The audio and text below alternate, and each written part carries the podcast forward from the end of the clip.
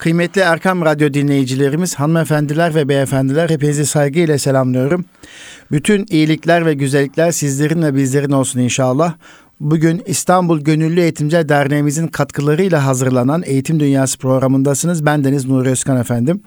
Eğitim Dünyası, Eğitim Dünyası programımızda eğitimle ilgili bazı konuları, iyilikleri, güzellikleri, gelişmeleri sizlere paylaşıyoruz. Erkam Radyo yayınları üzerinden aktarmaya çalışıyoruz efendim. Bazen bu paylaşımı tek başına yaparken bazen de değerli misafirlerimizle, konuklarımızla birlikte bu paylaşımı gerçekleştirdiğimizi biliyorsunuz. Efendim biliyorsunuz bu hafta içerisinde PISA sonuçları açıklandı. OECD ülkelerinin de katılımının e, sağlandığı ve 15 yaş öğrencilerin performansını yansıtan bir sonuçla karşı karşıyayız. Dolayısıyla her 3 yılda bir yapılan PISA sonuçlarını biz Erkam Radyo'da daha önce de değerlendirmiştik. Daha önce 2015 yılında yapılan PISA sonuçları ilgili açıklanan Milli Eğitim Bakanlığı'nın raporunu sizlerle paylaşmıştık. 2015 yılından 2018 yılına kadar geçen süreç içerisinde yani 2018 eğitim yılı içerisinde 15 yaş öğrencilerin PISA sonuçlarını birlikte değerlendireceğiz. Çünkü buradan önemli çıkarımlarda bulunmak ve politikacılarımıza, anne babalara, eğitimcilerimize yön vermek açısından bir paylaşım yapmak gerektiği kanaat oluştu bizde. Dolayısıyla bugünkü paylaşımımız PISA sonuçları üzerine olacak. Peki bu paylaşımı kiminle yapacağız? Bu değerlendirmeyi kimden alacağız? Türkiye Üstün Zekalı ve Daha Çocuklar Vakfı'nın Genel Müdürü Sayın Yusuf İslam Akay Bey'den bir değerlendirme alacağız. Önümüzdeki haftada yine bu konuyla ilgili başka misafirlerimiz, konuklarımız olacak. Yani Erkam Radyo'nun gündeminde eğitim ve eğitimle ilgili bir takım gelişmeler her zaman olduğu gibi uluslararası ölçekte yapılan sınavların da sonuçları eğitim dünyasının gündeminde efendim. Evet öncelikle değerli misafirimiz Yusuf İslam Akay Beyefendi'ye radyomuza hoş geldiniz, safa getirdiniz diyoruz. Hoş bulduk Nuri Bey. Nasılsınız? Teşekkürler. Sizleri sormalı. Evet ben bugün çok heyecanlıyım. Aynen ben de çok heyecanlıyım. Çünkü Niye heyecanlıyım biliyor musunuz? Pizza sonuçlarında biraz yukarıya doğru kıpırdama olmuştu ondan dolayı herhalde. Sesim farklı çıkıyor. Evet. yani bu sevindirici bir şey tabii ki. Atılan her adım, evet. atılan e, her küçük adım e, evet. sevindirici. Adımların büyük olması tabii ki en büyük temennimiz. Ama küçük adımlarla e, kendimize bir motivasyon sağlamak, bunu katalizör olarak kullanmak gerçekten çok önemli. Ben hep bardağın dolu tarafına bakmayı seviyorum. Yani e, sonlarda olduğumuz zamanlarda da yani hep böyle farklı bakış açılarım olmuştur. Evet tabii üzülüyorsunuz son sıralarda olduğunuz zaman. Bazen küçük çabayı görmek lazım. Yukarıya tırmanışı fark etmek lazım. İşte şimdi birazdan ne kadar bir tırmanışımız olmuş. Hangi noktada e, nereye gelmişiz? Bence çok önemli bilgiler söyleyeceksiniz. Yalnız e, Erkam Radyo dinleyicilerimiz, işte anneler, babalar, eğitimciler bizi dinliyor. Öncelikle uluslararası sınav deyince ne anlamalıyız? PISA nedir? E, bu konuda kısaca bilgi verirseniz sonra detaylarına geçebiliriz efendim. Buyurun. Evet öncelikle şunu söylemek lazım. PISA'nın bize çizdiği vizyon gerçekten çok önemli. E, çünkü e, uluslararası camiada eğitim nereye gidiyor? Sadece Türkiye değerlendirilmiyor tabii ki. İşte e, bununla beraber 72 tane ülke e, bu sınava tabi oldular ve diğerleri tarafında, diğerleri içinde ne e, noktadayız? Bunu öğrenmek açısından gerçekten çok önemliydi. Evet. E, zaten bu mantıkla kurulmuş eğitim bir yerlere getirmeyle e, mantığıyla, e, eğitimi geliştirme mantığıyla kurulmuş bir yapılanma zaten. PISA ne? Uluslararası Öğrenci Değerlendirme Programı. The Program for International hmm. Student Assessment evet. diye bir açılımı var. Hı hı. Ee, OECD ülkeleri tarafından yapılan, OECD tarafından e, uygulanan bir program. E, OECD'ye şu anda 37 tane e, ülke üye. Peki OECD ne demek? Ekonomik İşbirliği ve Kalkınma Teşkilatı. E, bu teşkilat tarafından e, savaş sonrasında e, eğitimi belli bir noktaya getirebilir miyiz? Eğitimi nasıl değerlendirebiliriz e, noktasından çıkılarak e, uygulanan bir program açıkçası. Hı hı. Bu programın asıl amacı şu. OECD ülkeleri de katılıyor. Bunun yanında farklı ülkeler de katılıyor. 72 tane ülke katılıyor hı hı. Bu sene itibariyle. Evet. Bunun asıl amacı şu öğrencilerin 15 yaş grubu öğrencilerin e, okulda öğrendikleri bilgileri günlük hayatta nasıl hmm. değerlendirdiklerini ölçmek üzere hmm. kurulmuş bir program. Yani hayatta kullanma becerisini e, ölçen bir sınav sistemi. Hmm. Sınavın içerisinde neler ölçülüyor? Matematik okur yazarlığı, fen okur yazarlığı, okuduğun anlama, oku, okuma becerileri Hmm. ölçülüyor. Her ülkenin de kendi diline göre yapılan e, bir sınav sistemi. Türkiye'de Türkçe, Almanya'da Almanca, İngiltere'de İngilizce şeklinde uygulanan bir sistem. Burada dinleyicilerimizin e, biraz daha farklı bilgiye ulaşması açısı okur yazarlık deyince matematik okur yazarlığı işte fen okur yazarlığı deyince orada okur yazarlıktan kasıt ne? Ya şöyle bizim e, daha önceki e, bilgilerimize dayanarak bunu bir cevaplamaya çalışalım. Nasıl bir sonuç çıkacak onu görelim. Daha önce biz okumaya okur yazarlık dediğimizde neydi? Bir metni okumak, bu metni okuyabilmek. Aslında mekanik bir eylemdi. Ama e, küresel dünyada bu işler biraz değişti. Sadece okumak, yazmak, bilgiyi e, kitaplardan öğrenmek, yaz, yazılı materyallerden öğrenmekten ziyade bilgiyi uygulamak, bilgiyi Hmm. hayata geçirmek Hmm. aslında okur yazarlık. Matematik okur yazarlığı bu yüzden diyorlar. Hmm. Fen okur yazarlığı bu yüzden diyorlar. Mesela öğrencinin Yani okur yazarlık tabir sadece bulunduğu ülkenin ana dilini öğrenmek ve yazmakla ibaret bir kavram değil. Değil. Evet. bilgiyi işleme, bilgiyi bilgiyi işleme, günlük hayatta kullanma, taşıma, evet. transfer etme becerisi Evet. açıkçası. Evet. Bu yani OECD'ye göre e, okuma yazma mekanik bir eylem değil, düşünsel bir eylem. Hı hı. Yani bilgiyi nerede günlük hayatta nasıl kullanabiliriz, nerede kullanabiliriz, bu ilgiyi nasıl işleyebiliriz? Yani e, çağımıza baktığımızda zaten bilgiye ulaşmak o kadar kolay ki Siri diye bir şey var. Yani bilgi istiyorsanız Siri'ye sorduğunuzda Siri zaten size cevabını veriyor. Çok rahat bir şekilde veriyor. Bilmediklerini bilmiyorum diyor. Tabii ki her şeyi yani Google'layabiliyorsunuz. Yani Evet. Google'lamak diye bir e, terim var artık çağımızda. E, o yüzden artık mesela bütün uzmanlar da şunu diyor. Çocukların Google'dan araştırıp bulabileceği bir kavramı neden öğretirsiniz ki diyor. Evet. O OECD'de de zaten PISA sınavlarının sonuçlarında da bize gelen e, dönütlerden biri bu. Yani çocuklar zaten e, rahatlıkla ulaşabilirler buna. Neden öğretiyorsunuz? Bu bilgiyi e, uygulayabilen, bu bi- bilgiyi hayatına geçirebilen, hayatına transfer edilebilen insanlar yetiştirilmesiniz, yetiştirilmelisiniz diyor. Çağımız da bunu istiyor. Evet. Peki e, Türkiye e, ne kadar süredir bu sistemin içerisinde uluslararası sınavlara ne zamandan beri giriyor? E, bir, bir tarihçesi var mı bunun? Dedik biraz önce anonsladık 3 yılda bir yapıldığını söyledik. İşte 2015'te yapılmış, 2018'de yapılmış. 3 yıl sonra herhalde 2021'de yapılacak. Değil mi? Evet. Dolayısıyla şu anda e, kaç tane yapıldı ve Türkiye bunların hepsine girmiş durumda mı? Yoksa bu işin tarihçesi kısacası e, bu konuda bir bilgi verebilir misiniz efendim? Tabii ki e, PISA sınavları 15 yaş grubu öğrencileri kapsayan bir program. 3 yılda bir yapılıyor dediğiniz gibi. Biz e, 2003 yılında Hmm. 41 ülkenin katılımıyla bu sınava girmişiz. Biz 2003 yılında girmişiz öyle Evet, mi? ilk Hmm, sınavımız bu. ilk sınavımız o. Yani o seneden bu yana da zaten PISA Türkiye tarafından bu uygulamalar Dolayısıyla gerçekleştiriliyor. 2018'deki 6. E, uluslararası ölçü sınavı oluyor. Yani bizim Anladığım girdiğimiz. Evet, 6. altıncı. oluyor. Evet. Mesela 2003 yılında girdiğimizde 41 ülke girmiş. Biz fende 33. matematikte 35. yani fen okur yazarlığında 33, Hmm. matematik okur yazarlığında 35, okuma becerilerinde de 35. olmuşuz yine. Hmm. Yani son sıralardayız. Yani OECD Hmm. ülkelerini e, değerlendirdiğinizde, buraya üye ülkeleri de değerlendirdiğinizde en son sıradayız Hmm. diyebiliriz. Neredeyse en son sırada. Yani 2015'e baktığımızda 2015 yılında da 72 ülke girmiş. İşte arada Hmm. 2016, 2019, Evet. 2012 yılları var ama yakın tarihten bakalım. Oradan bir kıyaslamak daha doğru olacak gibi düşünüyorum. 2015 yılında 72 ülke e, bu sınava tabi olmuş. Biz fende e, fen okur yazarlığında 52. matematik okur yazarlığında 49. E, okuma becerilerinde 50. olmuşuz. Bu 2015 yılının herhalde kendine özgü bir e, sistematiği oldu herhalde. Çöküş yapmışız ya. Dibe Yani vurmuşuz. Muhtemelen sınav sistemlerinin değiştiği zamanlara denk gelmiş Ben orada şaibe olabilir. arıyorum. Evet. Onda da şu var. Birçok araştırmada da şunu gördüm. Örneklemi yanlış seçtikleriyle ilgili e, bir durum ortada. Yani e, daha doğru bir örneklem seçildiğinde bu sonucun daha yüksek e, çıkacağı ile ilgili bazı uzmanların görüşleri de var bu konuyla Sanki ilgili. yani şöyle bakıyorum grafikler önümde 2003, 2006, 2009, 2012, 2015, 2018 dedik. E, medyada da dolaşıyor, sosyal medyada dolaşıyor. 2015 yılında Türkiye Cumhuriyeti'nin eğitim politikalarının e, doğru gitmediği ve eğitimde e, yanlış kararların alındığını birileri fark ettirmek adına sanki bir sabotaj var gibi geliyor bana.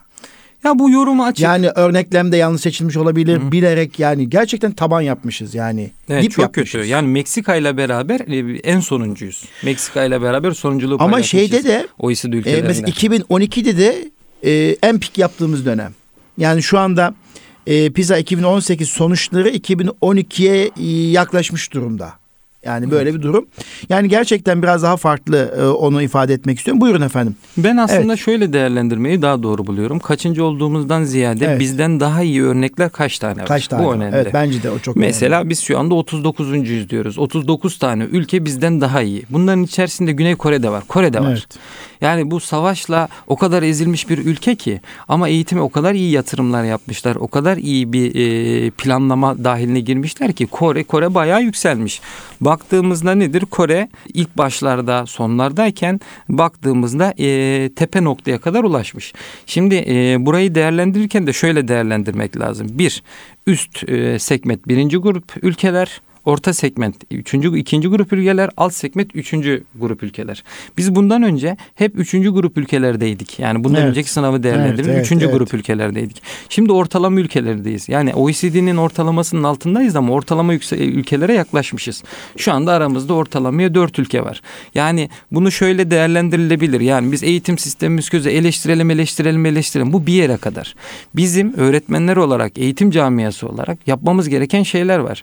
Yani biz e, çocuklara bir bilgiyi öğretirken kitaplardan öğretmeye çalışıyoruz. Zaten OECD'nin raporunda da bunu eğitim koordinatörü, koordinatörü bizi önerilerde bulunurken de kitaplardan öğretmek yerine çocuklara bilgi işleme öğretin gibi bir cümlesi vardı. O da Evet. dikkatimi çekmişti açıkçası. Şimdi bazı araştırmalara baktığımızda şu var. E, mesela biz eğitimi nasıl iyi hale getirebiliriz? Belki birilerine sorduğumuzda bize şu cevabı verecekler. Öğretmenlerin işte ekonomik düzeylerini yükseltin. Yani buna baktık, buna da inceledik. İncelediğimizde bu konuda en fazla para harcayan yer Lüksemburg. Ee, Evet. Öyle eğitime en fazla para harcayan yer Lük- Lüksemburg. Ama sonuca baktığımızda sonucu çok fazla etkilemiyor. Daha az para harcayıp daha iyi noktalara getiren e, kurumlar da var. O yüzden bizim eğitim felsefesinde ciddi değişiklikler yapmamız lazım. Ne yapmamız lazım? Eğitimi e, şekillendirirken e, belli bir vizyonumuz olmamız lazım. Bizim eğitim sistemimizin beklentisi ne? Bizim üniversite sınavına girmesi için çocukların çoktan seçmelerini bekliyoruz. Evet. Ama pizzaya geldiğimizde çoktan seçme gibi bir seçeneği yok zaten çocuğun. Çocuğun bir bilgiyi işlemesi gerekiyor. Birazdan da bir pizza sorusu örneğiyle bunu daha net bir şekilde açıklarız ama yani ilk başta bizim çocuklardan beklentimizi gerçekten Evet. net bir şekilde ortaya koymamız lazım. Pizza ile pizzanın Hmm. öğrencilerden beklentisiyle bizim eğitim sistemimizin öğrencilerden beklentileri uyuşmadığı için aslında bu problemi yaşıyoruz. Şimdi 2015 yılından 2018 yılına gelirken bu artışının sebeplerini de şöyle yorumlayabiliriz. Ben açıkçası şahsi olarak şöyle yorumluyorum. Toplumun bilinç düzeyi arttı. Pizza Hmm. diye bir şeyin varlığından daha daha fazla haberdarlar. Evet. Öğretmenler de daha fazladan Evet. haberdar. Yani sosyal medyaya baktığınızda çok fazla da görüyorsunuz. Alkışladığımız bir sürü öğretmen var. Gerçekten al- alkışlanmaya değer öğretmenlerimiz var bizim. Sınıflarında harikalar yaratan, çocuklarına çok güzel ürünler ürettiren öğretmenlerimiz var. O lokalde o etkinliği yapıyor ama o hocanın yaptığı etkinlik tüm Türkiye'yi etkiliyor. Herkes ilham alıyor. Ama hoca böyle yaptıysa ben de böyle yapabilirim deyip eğitimini daha da şekillendiriyor. Bu kadar artışın olmasının nedeni artış çok büyük olduğu için söylemiyorum. Bir adım olsa bile aslında artıştır. Eğitimde aslında nedir? Başarı nedir? Çocuğun bir önceki performansından daha iyi bir performans sergiliyorsa bu bir başarıdır. Yani doğru bir eğitim pedagojisinde, metodolojisinde budur. Bir önceki performansından daha iyi bir performans gösteriyorsa bu çocuk başarılıdır. Tabii, yani tabii. 100 alması önemli Evet, değil. evet. 50'lik çocuksa 55'e çıktığında bu Tabii. çocuk gelişim gösteriyor, Tabii. başarı gösteriyor demektir. Evet. Gibi. Yani burada bizim bir adımımız var. Ee, artışımız çok fazla olmasa bile ben değerli olduğunu görüyorum. Bence de. Daha Çok fazla değerli. da Evet. artması gerektiğini, artabileceğini de düşünüyorum. Ümitsizliğe düşmemek gerekiyor. Ee, 2018 yılında 2015 eğitim yılına göre çok ciddi bir e, puansal farkla e, sıralamada yükselmişsek e, buradaki uyguladığımız stratejileri daha iyiye taşıyarak e, ilk onun içerisine nasıl girebiliriz buna bakmak lazım. Estonya çok dikkatimi çekti benim. Yani gerçekten Estonya bir Baltık ülkesi olarak Sovyetler Birliği'ne ilk ayrılan ve kendi para, parasını basan bir ülke. Dünyanın e, en büyük halk şarkısı koleksiyona sahip bir ülke olan Estonya'da e, eğitimde e, yani China'yı, Çin'i tabi ayrıca konuşabiliriz ileriki aşamalarda ama Avrupa ülkesi içerisinde Estonya çok dikkatimi çekti. Dolayısıyla Estonya ile ilgili biraz araştırma yaptım. İnternet, Wi-Fi kullanımı her tarafta ücretsizmiş. İnsan, çocuklar, gençler küçük yaştan itibaren 7 yaştan itibaren internet kullanımına özendiriliyormuş. İnternet üzerinden doğru bilginin ulaşması sağlanıyormuş. Bilgi ulaşım Ee, rahat bilgi yani. ulaşımı rahat. Wi-Fi vatandaşlık hakkıymış. Wi-Fi ve ücretsiz erişim. Çok güzel. Yani e, kodlama küçük yaştan itibaren veriliyormuş. E, o dikkatimi çekti ama yani e, vaktim olmadı. Estonya'nın son zamanlarda acaba eğitimde bu derece yükselişinin nedeni olarak ne olabilir başka diye bu noktada bir e, çalışmaya değer. Gerçekten bunun üzerinde ayrıca durmak lazım. Çin'i tabii yine ayrıca değerlendirmek lazım. Diğer ülkeler hasbelkader sıralamalar aşağı yukarı değişen diğer PISA sonuçlarına göre kıyasladığımızda sıralaması değişmiş ama yine ilk onun içerisinde olan bilindik ülkeler var. İşte e, Güney Kore, Japonya, e, Finlandiya, işte Norveç gibi yine bilindik ülkeler var. E tabii o ülkelerdeki stratejileri sürekli gündemimizdeydi. Yani en azından Finlandiya'yı bu e, yakinen takip ediyoruz. E, bazen diyoruz kendimiz çok haksızlık yapmayalım. Finlandiya'nın e, alanı ne kadar ki yüz ölçümü ne kadar kaç tane öğrencisi var ki sınıflardaki öğrenci mevcudu 10-12 kişilik olduğu bir sınıflarda e, eğitimin kalitesiyle 35-40-45 kişinin eğitimi gördüğü sınıflar arasında tabii anlamlı fark çıkacak Tabii. diyoruz. Kendimize tamamen haksızlık yapmayın, yapmayalım diyoruz. İşte Finlandiya'da açık öğretim e, dediğimiz doğada tabanlı eğitim biraz daha ön planda. Norveç'te, Finlandiya'da yaşayarak yaparak öğrenme ön planda. Ama nüfus da az. Nüfus da az. Nüfus da Öğretmen az. sayısı da az. Öğretmen Üniversite sayısı da az. E, Dolayısıyla e, çok fazla kendimize haksızlık etmemek lazım. Türk Milli Eğitim'de çok değerli eğitimciler var. E, Çok e, kıymetli arkadaşlarımız var. Ciddi çaba gösteren arkadaşlarımız var. Bence bu çabayı sizin de biraz önce söylediğiniz gibi desteklemek lazım. Yani hani şu LGS mantığında da yeni nesil sorular çıkmaya başladı. Belki 2021'de gireceğimiz e, PISA sonuçları bu LGS sınav soru mantığına göre de biraz farklı olabilir mi bilmiyorum. Şimdi şimdi aklıma geldi. Ya onun da artıları eksileri var. Yani çok ciddi Evet. bir organizasyon. Sizin tarafsız bir program ortaya koymanız lazım. Ölçme değerlendirme yapacak kişilerin zamanı olması lazım. Ciddi bir e, kaynağın olması lazım. PISA ile ilgili araştırmalar yaparken PISA sorularının her birini, her bir sonucu dört tane öğretmen değerlendiriyor. Öyle mi? Evet, He. dört öğretmen Okuması birden zor bir tabii. sınav tabii. Yani bizim Çoktan seçmeli değil. Çoktan seçmeli değil. Ama çoktan seçmenin de çok büyük handikapları var hocam. Handikapları Gerçekten var handikapları var. Yani çocuğun aslında analiz, sentez kabiliyetini çok ölçmüyor. Evet. Yorumlama kabiliyeti çok ölçmüyor. Biraz şansa dayalı kısım da var. Çoktan Ya şimdi de. mesela biraz önce bahsettiniz ya oranın e, eğitim sistemi şöyle eğitim sistemi böyle öğrenci sayısı şu kadar nüfus şu kadar. Mesela Estonya ile ben kendimizi kıyaslamam. Yani zaten sınıflardaki öğrenci sayısı çok düşükmüş. Şöyle Nüfusu hocam. çok seyrekmiş. Ya Yani şöyle evet. e, mesela bir adım adı- atabilmek için çocuklara daha doğru öğretebilmek için bir sürü neden bulabiliriz. Bir neden yeterli biz, bizim Evet. için. Ama yapmamak için de bin tane neden var. Yani Evet. saralarsınız. Şundan dolayı öğretmen söyleyebilir. Şundan dolayı, şundan dolayı, şundan dolayı. Yapmak için bir tane neden yeterli. Yani biz geleceği şekillendirmek istiyorsak biz öğretmenler olarak gerçekten herkesten daha üstün bir vazife ortaya koyuyoruz. Bizim yaptığımız şey geleceği şekillendiriyor. Ben şu anda öğretmen olarak geleceğin cumhurbaşkanını eğitiyorum. Evet. E, Başbakanını eğitiyorum, mühendisini eğitiyorum. Geleceği değiştirmek benim elimde. Bizim sihirli bir gücümüz var. Evet. Bu çocuklara ne kadar doğru dokunursak, ne kadar doğru işler yaparsak bu önemli. Pizza'da şöyle bir e, not daha vardı. O da dikkatimi çekti. Bütün çocukların öğrenebileceklerine inanın. Çok önemli. Bu çok önemli. Biz ne Evet. yapıyoruz? Seviye gruplarına ayırıyoruz. Diyoruz ki bunları iyi bunlara sınavlara hazırlayalım. Bunları iyi şeyler öğretelim diyoruz. Ama bütün Tabii orada her bir çocuğun kendi hızında ilerleyebileceğine inanırsak Hı hı. e, dediğiniz gibi bütün çocukların yapabileceğine inanmak bu demek aslında. Her bir çocuk kendi hızında ilerleyebilir, başarabilir. Biraz önce söylediğiniz örnek. Şeyi bu noktada e, nasıl bir sınav şekli var? E, yani soru şekli nedir pizzada?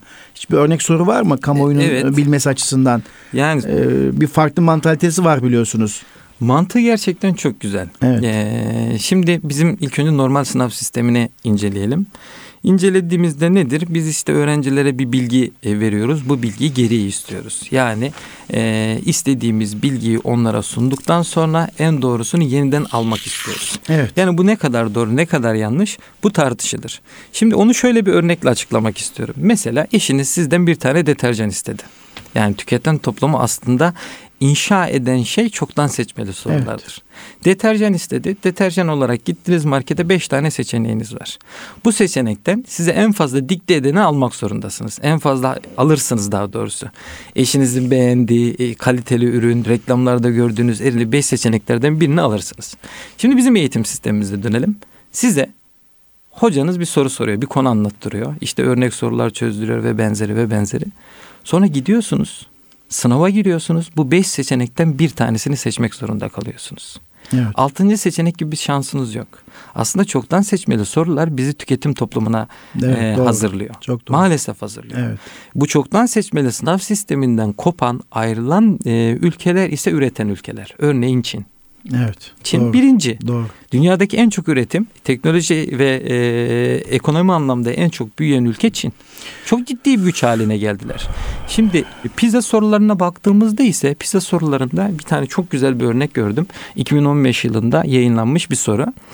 Burada çocuklara bizzat bilgiyi vermiyor ya da şöyle bir soru sormuyor. İşte e, bir bilgiyi, öğrendiği bir bilginin e, sonucunu alt tarafta işaretlemesini istemiyor. Evet. Soru aynen şöyle hocam. Bir tane simülasyon sunuyor. Yani zaten e, Pizza'nın 2015'teki sınavları ve bu sınavları bilgisayar temelli sınavlar. Bir evet. tane simülasyon sunuyorlar çocuklara.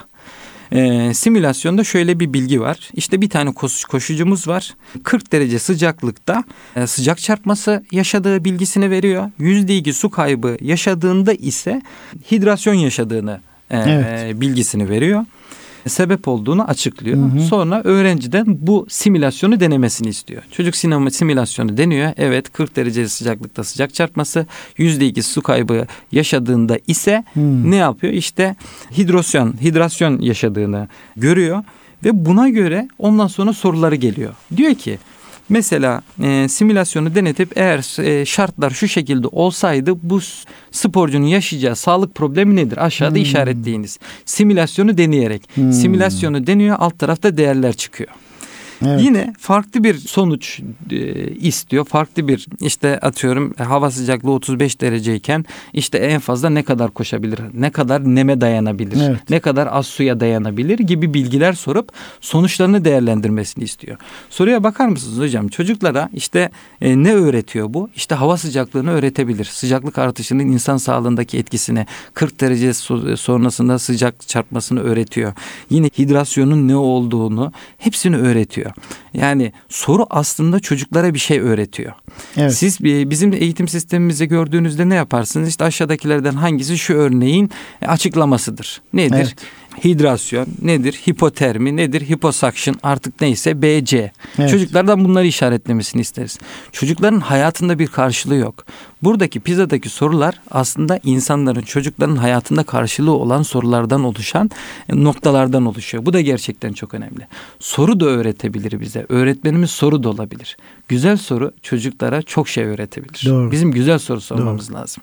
Biz maalesef ne yapıyoruz? Çocuklara ders çalıştırırken, ödev verirken eğitim pedyadan indiriyoruz. Reklam gibi olmasın Düşündürecek ama. ve evet. tekrar üretime neden olacak sorular sormak lazım değil mi? Yani buradaki Hı. mantık da o aslında. Evet.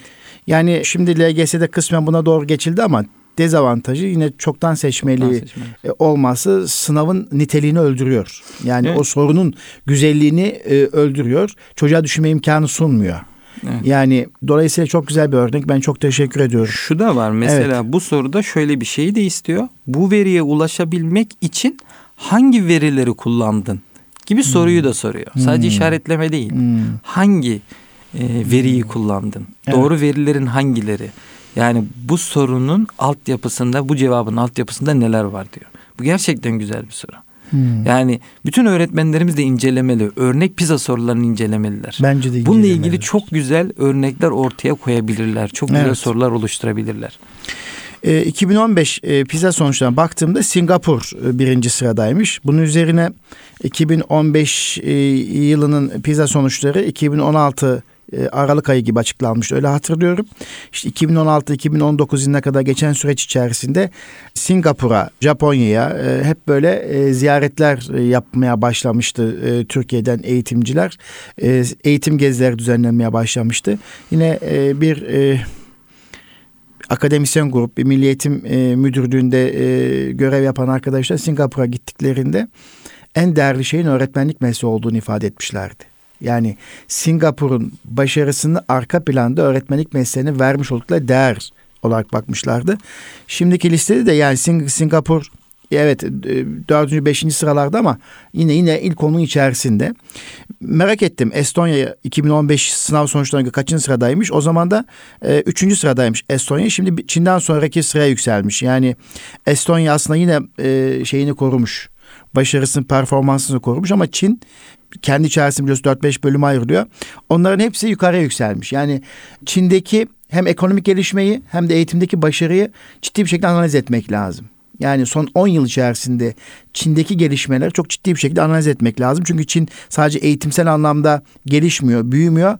Ee, aynı zamanda ekonomik anlamda büyüyor ve dünyada ciddi bir şekilde üreten bir ülke konumuna geldi. Bu noktada Çin'in üzerinde durmak gerekiyor diye bakıyorum hadiseye. Evet, geçen 2015 yılı sınav sonucuyla alakalı olarak tabii Türkiye kamuoyunda atılan gazeteleri hatırlıyorum. Hatta şöyle başlıklar da vardı. 2003 yılının gerisine gittik gibi. 2015 yılı için. Şimdi atılan başlıklara bakıyorum. Tabii yine hep negatif değerlendirmeler yapılıyor. Yani yine olumsuz değerlendirme yapan gazete başlıklarını daha fazla görüyorum. Ben biraz daha kendimizi ödüllendirmemiz lazım diye düşünüyorum. Takdir etmemiz lazım. Evet e, 2015 yılına göre çok iyi noktadayız. 2012 seviyesine tekrar döndük vesaire. Eyvallah tamam. Lakin birden çok kötü durumdayız diye bu motivasyon bozmak yerine evet 35. sıradayız şu sıradayız daha iyi nasıl olabiliriz? Evet. gibi bir başlıkla belki çıkmak lazım diye düşünüyorum. Çünkü yine atılan başlıklara baktığım zaman PISA 2018 açıklandı. Türkiye ortalamanın altında gibi başlık atılmış. İşte PISA testi 2018 sonuçları açıklandı.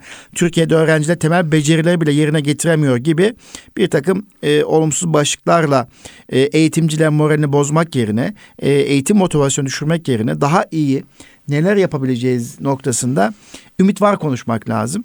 Evet e, ama bir şu var. E, Slovakya'yı geçmişiz, Yunanistan'ı geçmişiz, Şili'yi geçmişiz, Meksika'yı geçmişiz, Kolombiya, İspanya'yı geçmişiz. E, böyle de bakmak lazım. 31. sıraya yükselmişiz. Evet bütün alanlarda hala OECD ortalamanın altında mıyız? Altındayız ama yaklaşmışız. Böyle bakmak lazım. Dedim ya bardağın biraz dolu tarafını görelim. E, 2015 yılının sonuçlarıyla alakalı PISA direktörünün bir açıklaması olmuştu. O bilgiye ulaşabildiniz mi? Yani o zaman farklı bir şey söylemişti. Çok dikkat de çekmişti. O bilgi var mı sizde? Aslında şöyle evet e, onu daha önce de e, karşımıza çıkmıştı. Gerçekten verdiği mesajlar gerçekten çok önemli. Evet. Bunu iyi okumak lazım. İşte ne diyor? E, her öğrencinin öğrenebileceğini bilin ve ona göre hareket edin diyor e, ezberi iyisiniz ama yaratıcılıkta iyi değilsiniz diyor. Evet, Bu gerçekten e, evet, çok önemli. Ezberde iyisiniz ama yaratıcılıkta. Evet, çünkü bizim eğitim evet, sistemimiz onu istiyor. Onu istiyor. Ama e, pizzanın beklediği, küresel dünyanın beklediği şey ne? Bu bilgiyi işleyebilen, bilgiyi e, analiz edebilen kişilere ihtiyacı var. Yeni ürünler ortaya koyabilen kişilere ihtiyacımız var.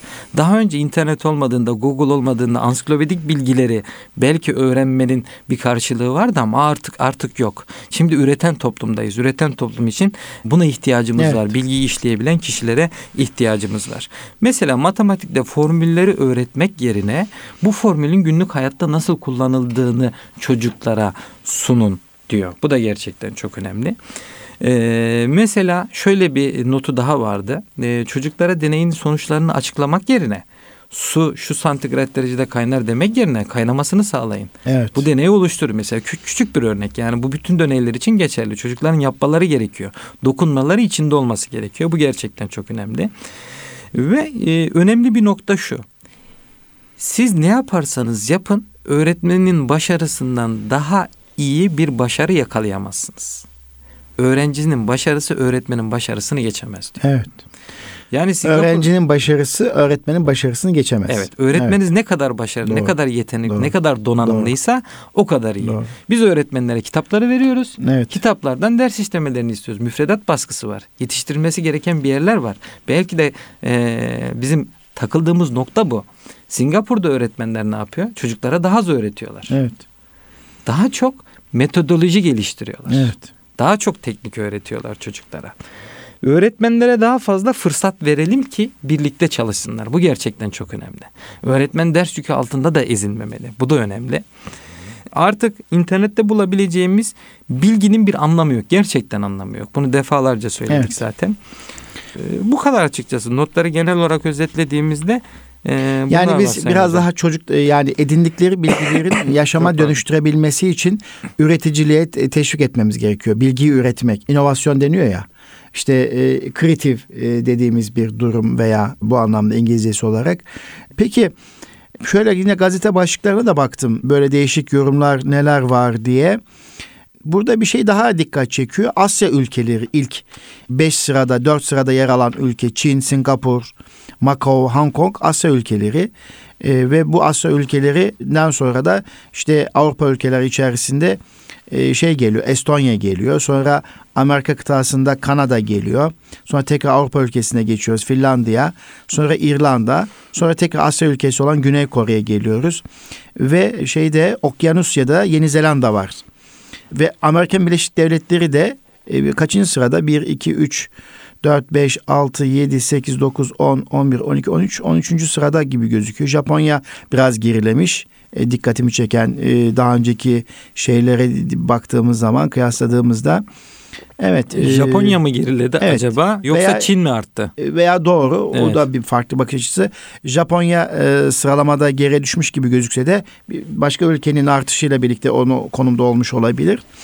Ya tabii 15 yaş grubundaki öğrencilerin sadece yüzde üçü yüksek başarı seviyede okuma becerisine sahip olduğuyla alakalı e, bir durum şu anda ortada olsa da daha düş yani yüzde otuz ve üzerindeki çocukların alt seviyede olduğu ortaya çıksa da bir önceki yıla kıyasladığımız zaman bir önceki 2015 yılına kıyasladığımız zaman iyi bir seviyede olmak en azından e, biraz daha sevindirici. Evet 2012 tekrar yakaladık. Bu anlamda çok ümitli konuşmayalım desek de e, 2015'in seyrinde gitseydi ne olacaktı? Bu sefer de daha da ümitsizliğe düşecektik. Yani o zaman da bizim moral ve motivasyonumuz çok düşerdi.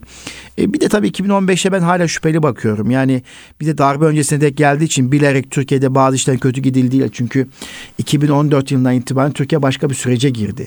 Bir takım komploların yer aldığı bir süreç içerisinde bu da böyle bir komploya gitmiş olabilir mi diye de içimden sesi düşünüyorum. Yani e, yanlış da olabilir bu varsayımım. E, hadiseye böyle bakıyorum. Evet darısı 2021 yılının PISA sonuçlarına diyorum. İnşallah. Yani yani biz buradan en iyi dersi çıkartmamız lazım. Yani sorular, sorunlar en iyi öğretmenler. Karşımızda bir sorun var. Eğitim e, programımızla ilgili, hedeflerimizle ilgili bir problem var. Bu problemi ortadan kaldırabilmek için e, vizyonumuzu, misyonumuzu geliştirmemiz gerekiyor. Yani e, eğitim sisteminin çıktılarından ne beklediğimiz gerçekten çok önemli. Yani altını çiziyorum. Bizim eğitim sistemimizin beklentileriyle PISA'nın eğitim sistemindeki beklentiler birbirinden farklı.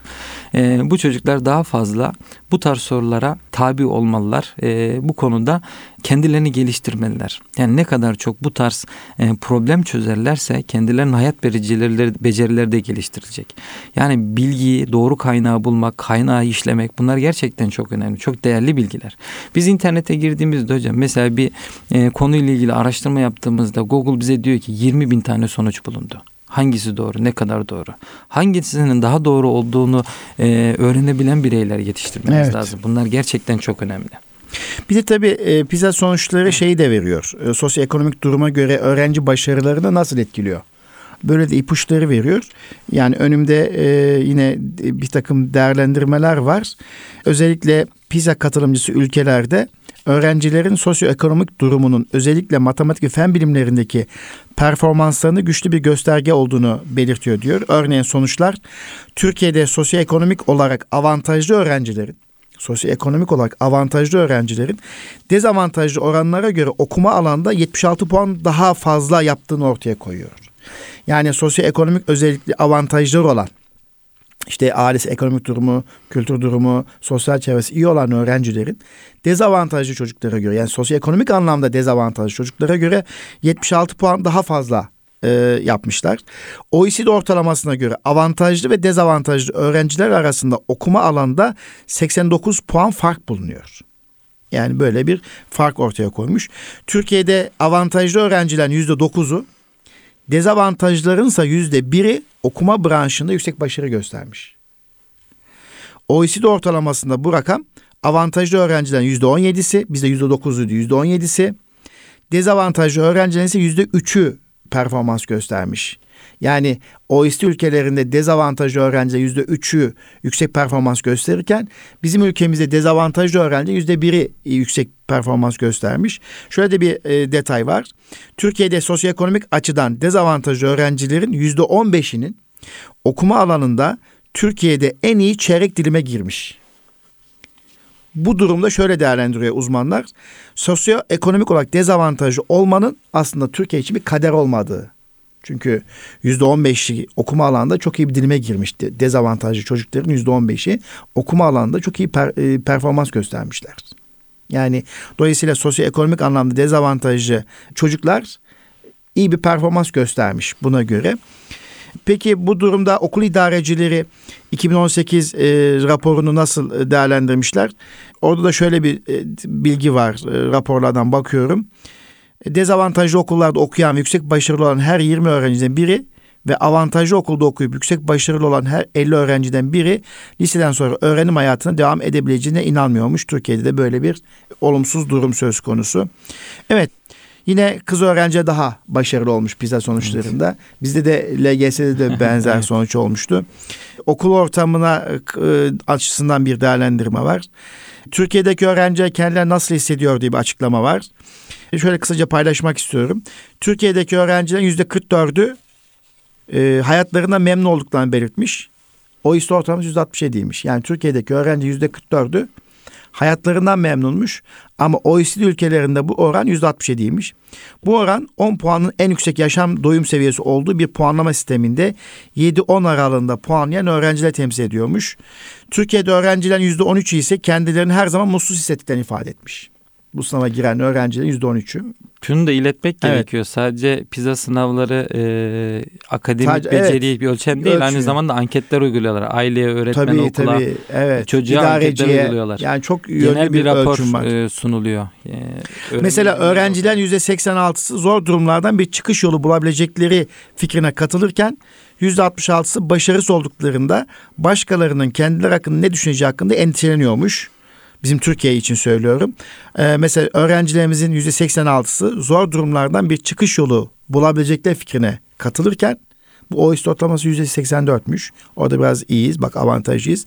Yüzde 66'sı başarısı olduklarında başkalarının kendileri hakkında ne düşüneceği hakkında endişeleniyormuş. Ama OECD ortalaması yüzde 56. Yani bizde kaygı düzeyi OECD ülkelerine göre daha yüksek. Onu anladım ben bu rapordan.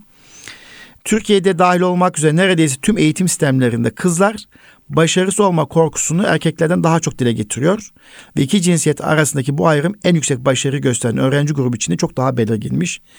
İşte raporda Türkiye'nin eğitimdeki başarısına dair bir değerlendirme yapılabilmesi için kısa dönemli değişimlere değil uzun dönemli uzun vadeli değerlendirme ihtiyaç duyulduğu alakalı da paylaşımlar bulunuyor. Evet bence e, olumlu yönde bir e, gidişat olmakla birlikte o işte ortalaması altında olduğumuz gerçeğini de söyleyerek daha iyi nasıl yapabiliriz? En azından 31. sıradan ilk 20'nin içerisine nasıl girebiliriz? Böyle bir strateji belirlemek tabii, lazım. Tabii. Yani ilk 20'nin içerisinde nasıl olabiliriz? Neler yapabiliriz diye bir kafa yormak gerekiyor. Bunun için bu ciddi bir şekilde masaya yatırmak gerekiyor. E diye bakıyorum hadiseye. Evet. Şöyle hocam şuna da dikkat etmek gerekir. Yani şimdiye kadar yaşadığımız şey şuydu. Bizde ilk önce sınav sistemi değişiyor. Sonra eğitim sistemi evet. değişiyor. Ölçme değerlendirmeyi değiştirdikten sonra biz sınav sistemini değiştiriyoruz. Çocuklar bocalıyorlar. Biz ilk önce e, ne yapmamız gerektiğine karar vermemiz lazım. Evet. Yani eğitim sistemimizi şekillendirip eğer OECD ülkelerinin ya da küresel dünyanın ihtiyaçlarına yönelik bir çocuk yetiştireceksek buna göre bir eğitim sistemi sonrasında ölçme değerlendirme evet. E, sistemi kurmamız lazım.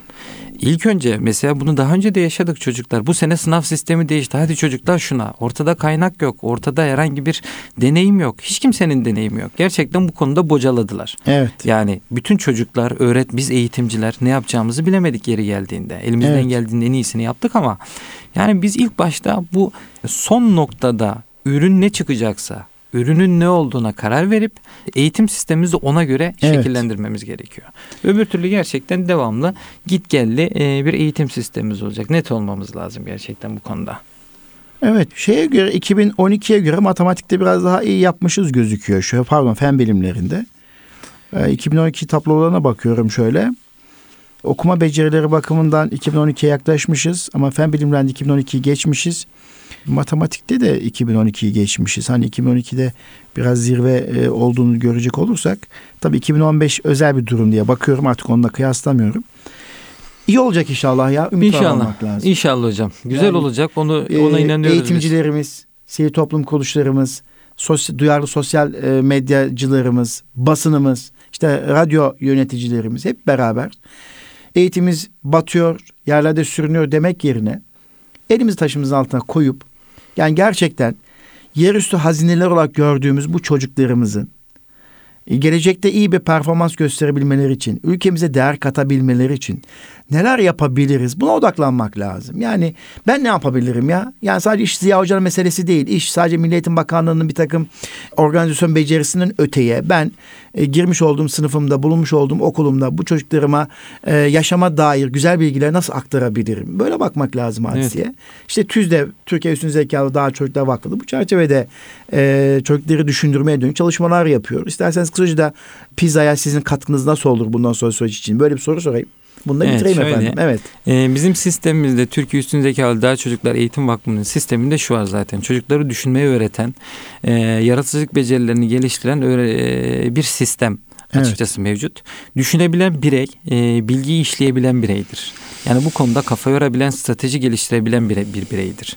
E, verdiğimiz eğitim sistemlerinde genellikle bunu e, ortaya koymaya çalışıyoruz. Çocukların sorgulayan, öğrenmeyi öğrenen, bilgiyi işleyebilen çocuklar ortaya koymaya evet. çalışıyoruz. Yani çocuk öğrendiğini de, öğrenebileceğini de bilmeli. Yani bilgi olarak yetiştirilmeli aslında. Özeti bu. Çocuklar bilgi olmalı. Bilgi dediğimiz şey ne? Doğru bilgiyi doğru şekilde kullanabilen, günlük hayatta gerekli yerlerde gerekli becerisini ortaya koyabilen bireylerdir.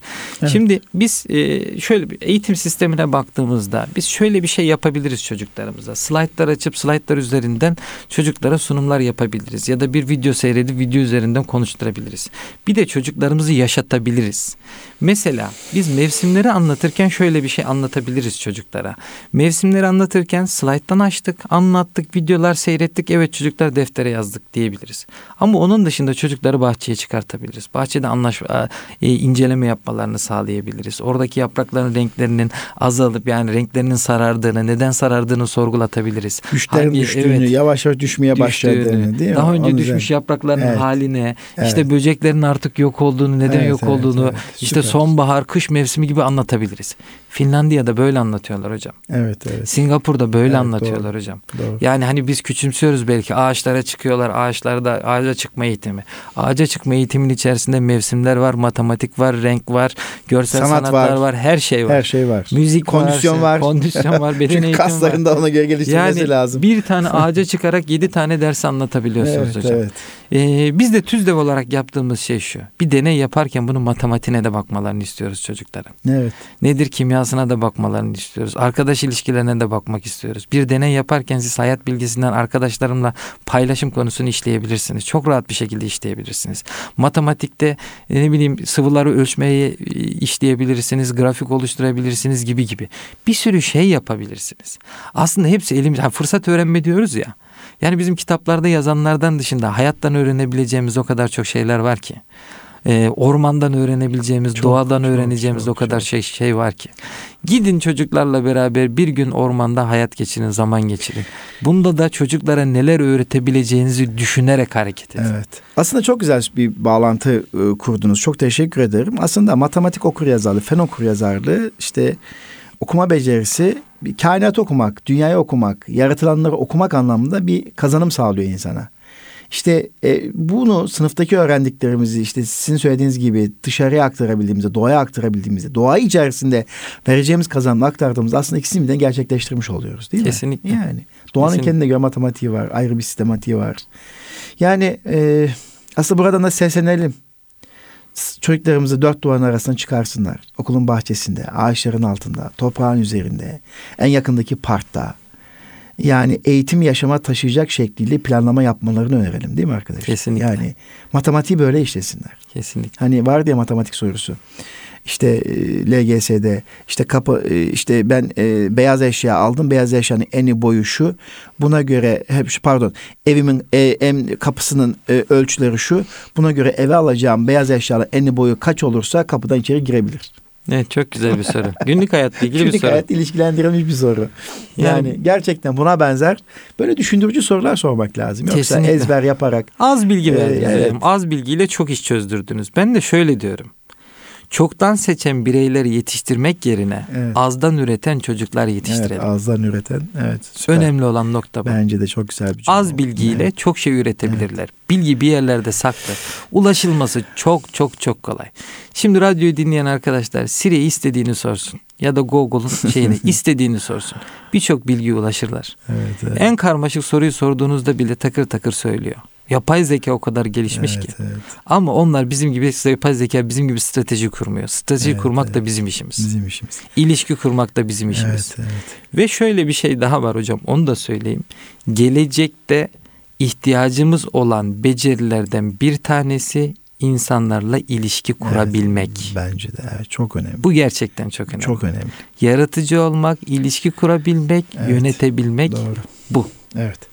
Evet e, Yusuf Bey çok teşekkür ederiz. Ben teşekkür E, Vaktimizde hemen baktım şöyle süremiz bitivermiş. Kıymetli Erkam Radyo dinleyicilerimiz, hanımefendiler ve beyefendiler bugün 15 yaş öğrencilerin girdiği uluslararası sınav olan PISA'nın sonuçlarının açıklanması birlikte biz Eğitim Dünyası programında bu konuyu paylaştık. Geldiğimiz noktayı değerlendirdik. Kıymetli e, misafirimiz Yusuf İslam Akay, TÜZDEV'in genel müdürü olarak misafirimiz oldu ve bize bir takım yorumlarda bulundu. Kendisine çok teşekkür ediyoruz efendim. Biz teşekkür ederiz. Çok sağ olun. Efendim bir sonraki Eğitim Dünyası programında buluşmak dileğiyle kalın sağlıcakla Rabbime emanet olunuz.